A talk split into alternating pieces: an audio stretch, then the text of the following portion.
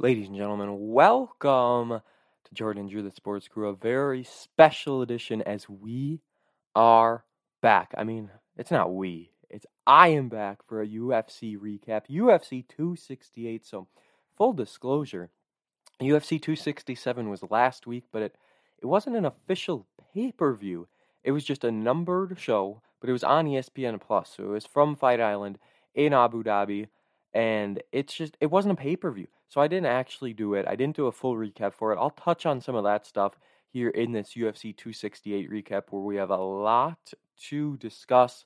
We'll get into all of that very, very soon. But first, I just wanted to say it was a double fight night, baby. Canelo Alvarez was in a huge, huge boxing bout against Caleb Plant. And Canelo did it. He got the job done once again. I mean, if you want to skip ahead, maybe go a minute or two ahead, and we'll get to some UFC. But I just had to mention Canelo. This dude is absolutely insane. On top of the world, best pound for pound boxer in the entire world. No denying it. No one has really even come close besides Triple G. But I mean, there's really not a whole lot to discuss in that regard either. So in this fight, I was watching. It started right at the end of Chito Vera and Frankie Edgar, I believe, and then like I got to see a good chunk of it before Thug Rose and Zhang Weili was on. So I had them both on. I wasn't really paying a whole lot of attention to the Canelo fight. I just wanted to have it up in case for some ungodly reason Caleb Plant would be able to knock him out or get the job done or something. I would have had to say that I indeed did get to see it. But nope, it was all Canelo after the fourth round. It was early on, you know, it was kind of back and forth as you would expect. But once Canelo figured things out, he got done and he got rolling. And then in the 11th, finally finished off Caleb Plant got a big knockdown, and then whoo, he just went into a whole nother zone after that knockdown. Just beast mode initiated,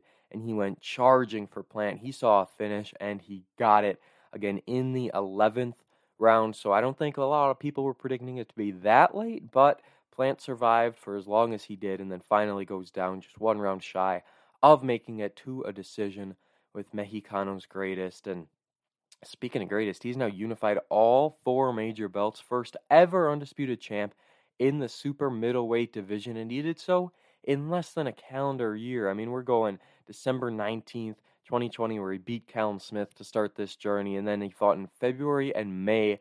Obviously, that Billy Joe Saunders fight was the most recent back in May, but Canelo has been so, so active. This was his third fight of the year. He only fought once in 2020, twice in 2019, twice in 2018, twice in 2017. I mean, he doesn't fight three times in a year. I'm trying to find the last time he did, and that would be 2011, where he fought four times in March, June, September, and November.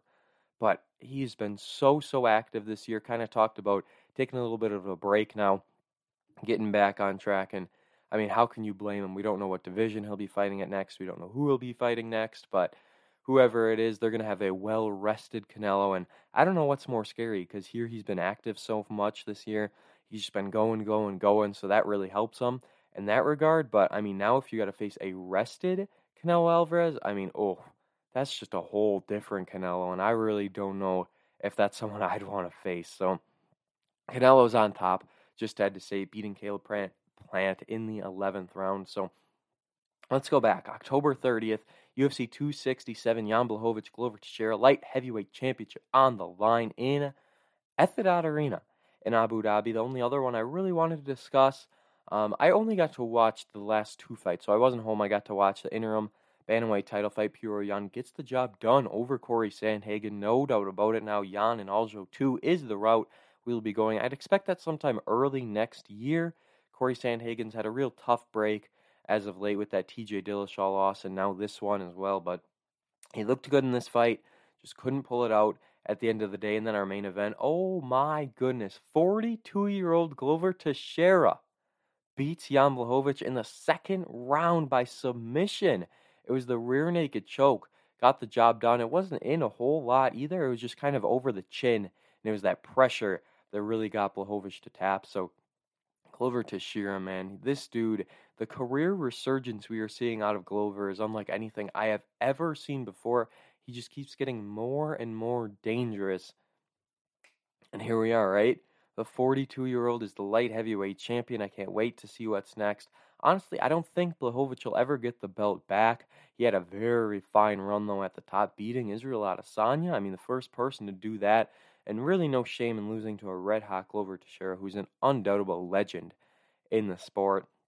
Islam Makhachev beat Dan Hooker. Volkov beat Tybura, and a lot of people are calling Volkov one of the most boring fighters in the world, and honestly, rightfully so, but he gets the job done, so you can't really say anything about it. And then Shavov he also got the win as he continues to move up in the rankings and be one of the most dangerous, dangerous. Um, what's the word I'm looking for? Rising stars, I guess, is a good way to put it. One of the most dangerous rising stars we have seen in quite some time, and people are giving him the McGregor hype. So that is certainly a lot of weight to have on his shoulders, but he's ready for it. So finally, six minutes into recording, here we go. UFC 268 269 is not yet, but oh my goodness, am I excited for that one. So, UFC 268. I actually watched the prelims. The ESPN, they were on ESPN News this time, but I watched these and oh my goodness, upset city. Imavov beats Shahbazyan. Shahbazyan was ranked 14th, I believe. And oof, he just. I don't know what happened. I mean, Imavov came out swinging and he got the job done over Shahbazyan, And then this big one next Chris Curtis stopping Philip Hawes. Hawes was a 310 favorite, so you would have had to put $310 on him to win 100 in return. But Chris Curtis gets the job done in his UFC debut, 4 minutes 27 seconds into the fight. Bobby Green stuns Al Iaquinta 2 minutes 25 seconds into the fight. Al Iaquinta, a New York native, trains in New York, but man, that's that's a tough way to return to the octagon as Bobby Green gets it done. Green still continues to move up the ladder. It has such a stacked lightweight division. And then how about it? Alex Pereira, the glory kickboxing champ. I mean, the guy who's done it all in kickboxing. They've talked about it enough how he's beat Israel Adesanya, and he got grounded in the first round. Michailidis did everything in his power.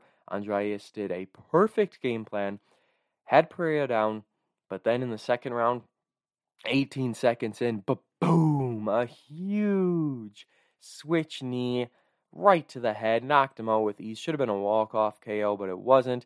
Instead, Pereira had to put a few more punches down, and his UFC debut here in the uh, featured prelim gets the job done. Huge, huge win for Alex Pereira. I can't wait to see more of him in the octagon and now we just wait. You know, now we wait to see what he does next. Obviously, it's going to take a while for him to move up these rankings and get anywhere in that middleweight division, but not a bad start at all. It was a fun, fun watch. I really enjoyed the prelims, and I'm sure I'll be saying the same about UFC 269. But before we get there, the main card, and oh my God, did it kick off with a bang! Michael Chandler and Justin Gaethje. This was a fight everyone was looking forward to, and earlier in the week they announced these guys were fighting first to open the main card, and wee boy did they deliver! Maybe fight of the year. Michael Chandler really came out swinging. The chin of Gaethje was on display. Somehow was staying in it, and then we go to the second round. Now, one by two knockdowns. Chandler stays up. We didn't see a 10-8 round, but it's uh, Michael Chandler Came back in the third with a bunch of real good body shots. I mean, he was teeing off on the body of Gaethje. One of the big keys, though, were the leg kicks. Gaethje really dominated that left leg of Chandler, his lead leg. Corner wanted him to switch it up, but he just didn't feel comfortable enough, didn't have enough power in his other arm to get the job done via knockout. And we went three rounds regardless, and Gaethje gets the win by unanimous decision, I believe, one judge had it 30 27, and then the other two were 29 28. It was a pretty clear 29 28 to me, but man, I don't even know. Justin Gaethje is next level. He'll be getting that title shot next, no matter who it is against. Will it be Alex Cowboy Oliveira or will it be the one and only Dustin Poirier? God, I'm hoping it is Diamond, but I mean, goodness gracious, those are going to be great fights regardless of what it is. Gaethje and Dustin fought back in 2018, where Dustin won in the fourth round. So I mean, he really, really challenged Justin Gaethje, got him late in the fight, but then got the job done. So other than that, I mean, it's that would be a big rematch between those two. I think an Oliveira fight would be very, very interesting. But obviously, I'm pulling hard for Dustin Poirier in our fight next month, and I was pulling hard for Michael Chandler too. I'm a Michael Chandler guy. I knew he could come to the UFC and prove he had what it takes, and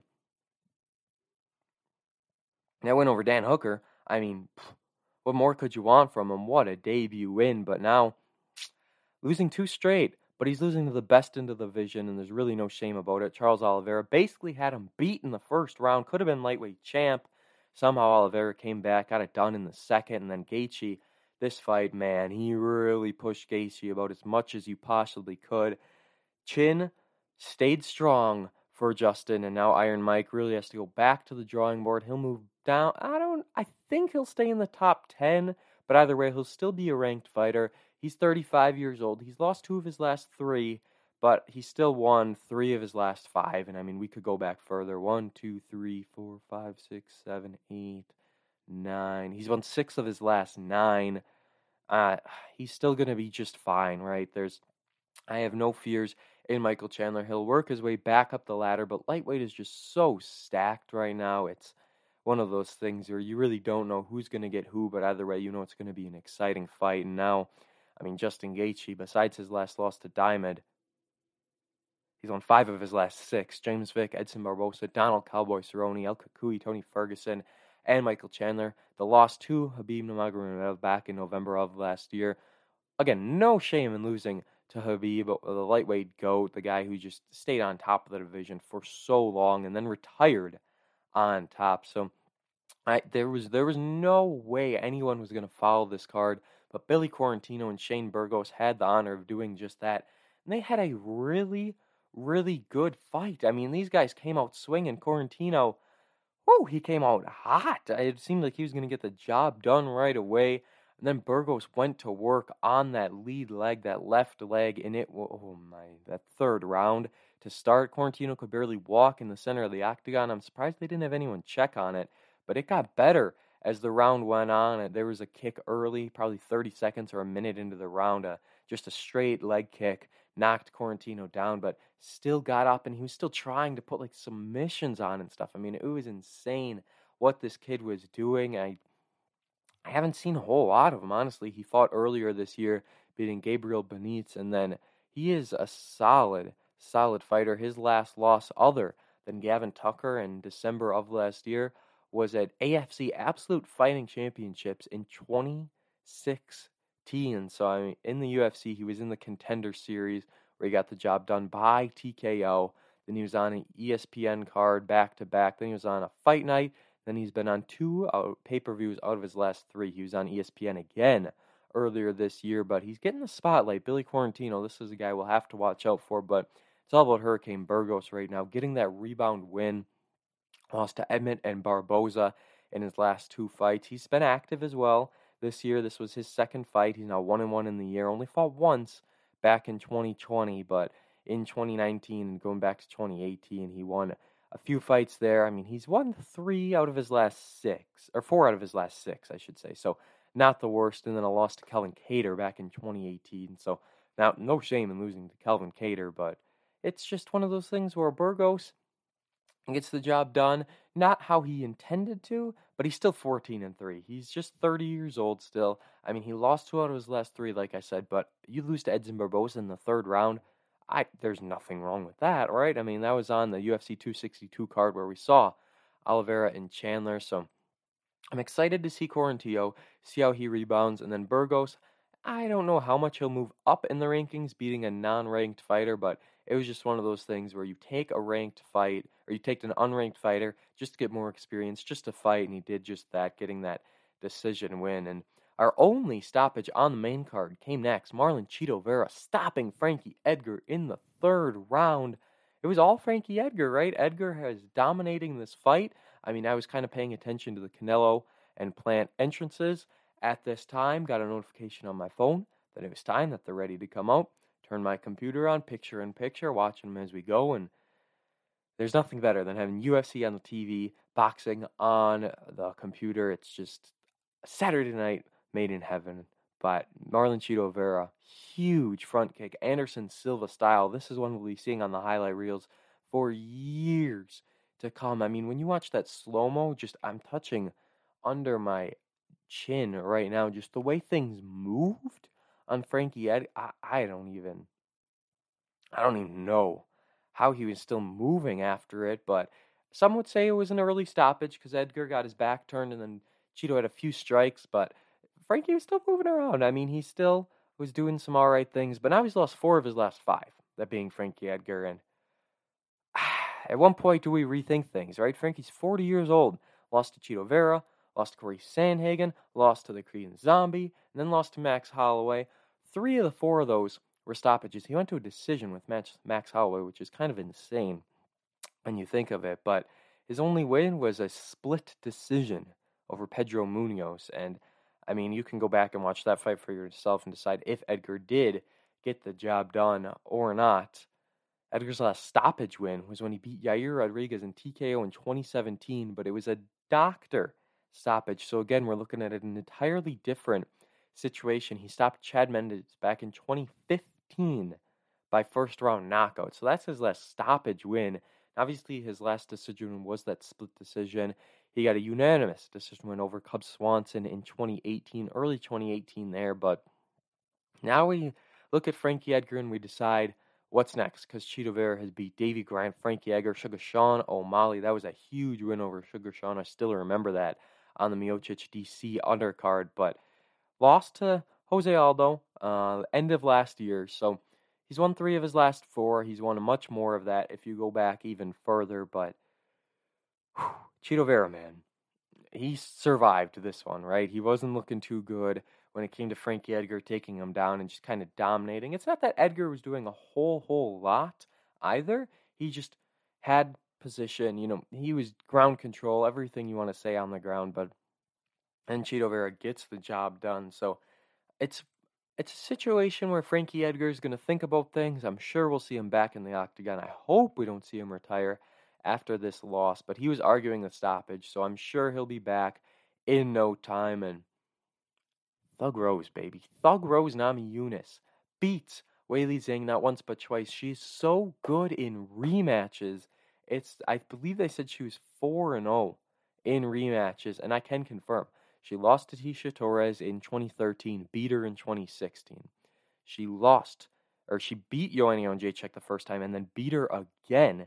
And that was November of 2017 and April of 2018. Actually beat, stopped her the first time, went to a decision the second time. Got stopped by Jessica Andrade in May of 2019, then beats her split decision in July of 2020.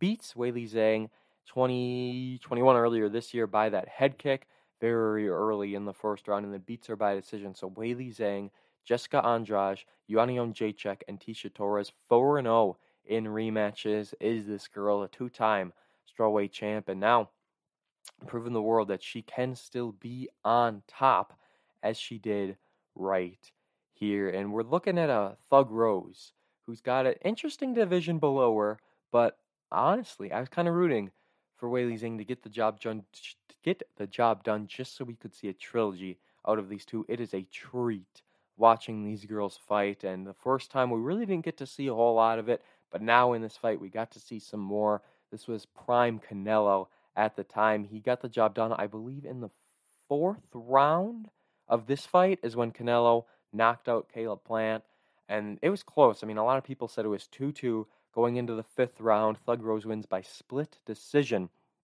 And I, I think one judge had it 49 46, because I believe it was 48 47 Zhang, 48 47 Rose, and then 49 46, which I really don't agree a whole lot with. But I said to myself, this will probably be a split decision as it went down to the wire. It indeed was.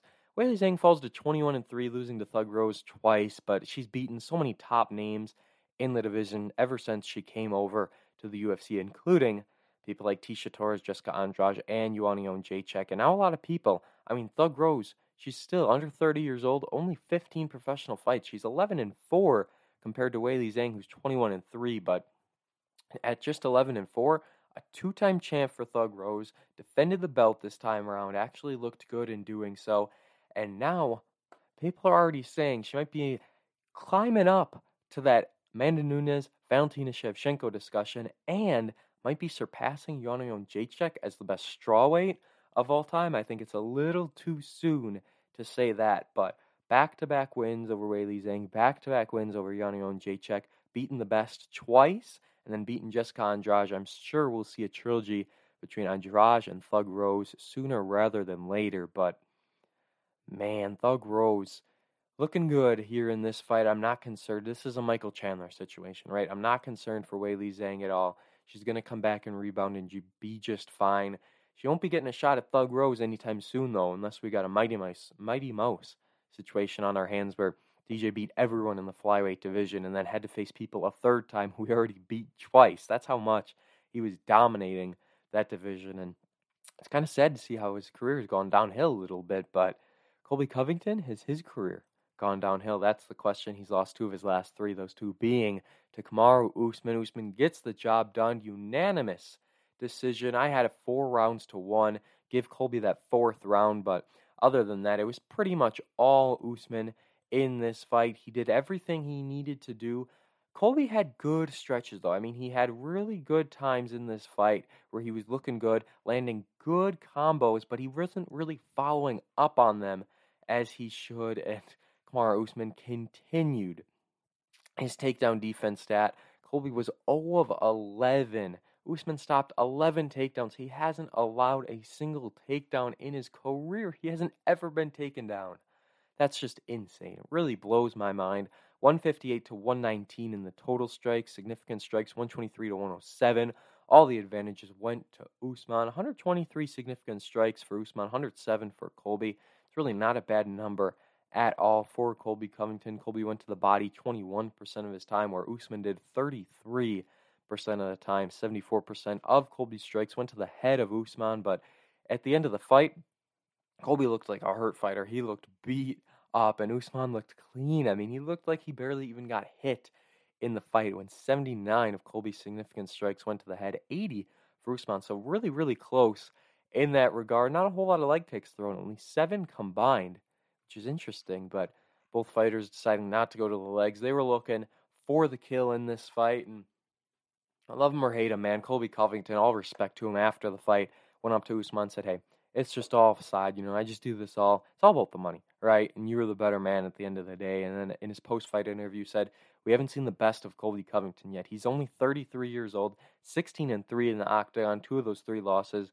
were to Kamaru Usman. One was just a loss earlier in his career, career where he got submitted by Warlley Alves, which is kind of an interesting one. But he beat Robbie Lawler, RDA, Demian Maya, Tyron Woodley. He's beaten top guys, and I still don't count that Woodley win as a whole lot because it was just kind of a, an abrupt stoppage in that fifth round with the whole rib thing and when Woodley got taken down or whatever it even was. But I don't really count that as a big win. I didn't say coming into this fight, Colby looked a whole lot better. He'd uh, got a convincing stoppage win over Woodley, and he's going to stop Usman here. No, I didn't say that. I didn't think that, and I thought Usman would get the job done as he did. And I don't know if everyone expected it to go to a decision, but I mean, Usman's unstoppable, right? Undefeated in the UFC, 20 and 1 in his career. He beat Colby, Masvidal, Burns, Masvidal again, Covington, Woodley, RDA, Maya. This dude's beating everyone. Most of them by decision, but lately he's been showing that knockout power. We know he beat Colby by knockout, then beat Burns and Masvidal back to back.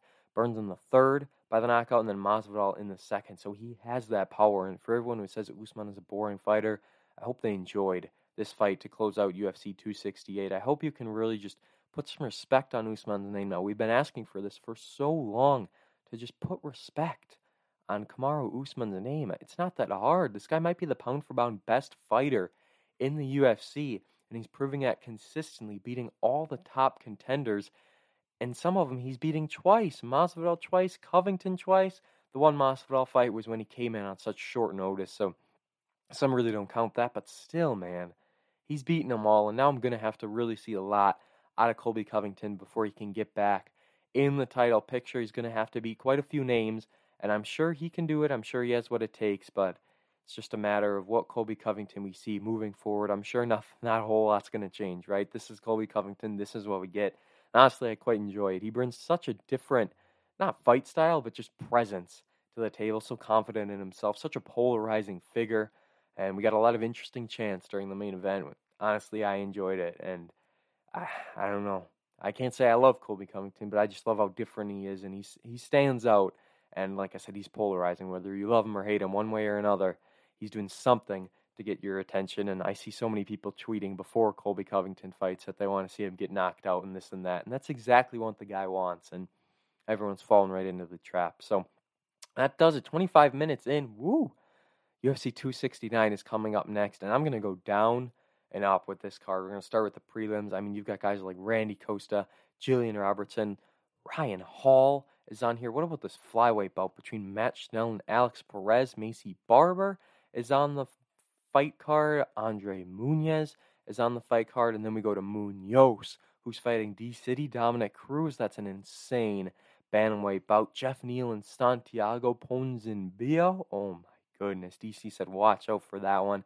And then we get to the main card where things pick up even more. Sugar Sean O'Malley and Raulian Paiva. Oh, that's going to be good. I can't wait to see Paiva and Sugar Sean meet in the center of the octagon. And then my boy, Cody No Love Garbrandt against Kai Kara-France. That's going to be insane.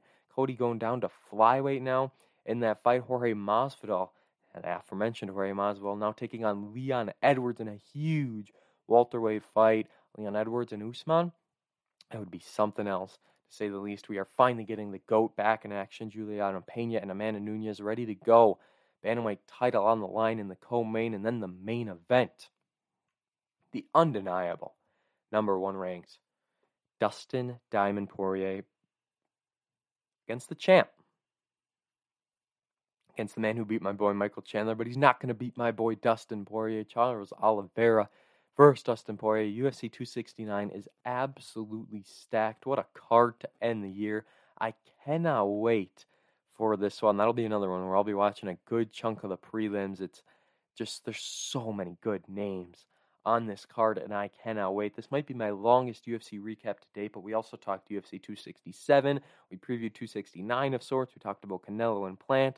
Hope you all enjoyed. We got a huge week, a lot of good stuff coming up, including episode 35 tomorrow, and it might be a goodness, it might be a five podcast week. I don't know. This on Sunday, tomorrow, Monday, the normal episode, and then we might go Wednesday, Thursday, Friday, or just Wednesday, Friday. I don't know, but there's going to be a lot of content coming our way. We thank you all so much for listening. Jordan Drew underscore sports crew is our Instagram. Anytime we make a podcast, you'll see a post on there, as do our Facebook, Jordan Drew the Sports Crew, YouTube, Jordan and Drew the Sports Crew. I'm Jordan Law underscore PXP on Twitter.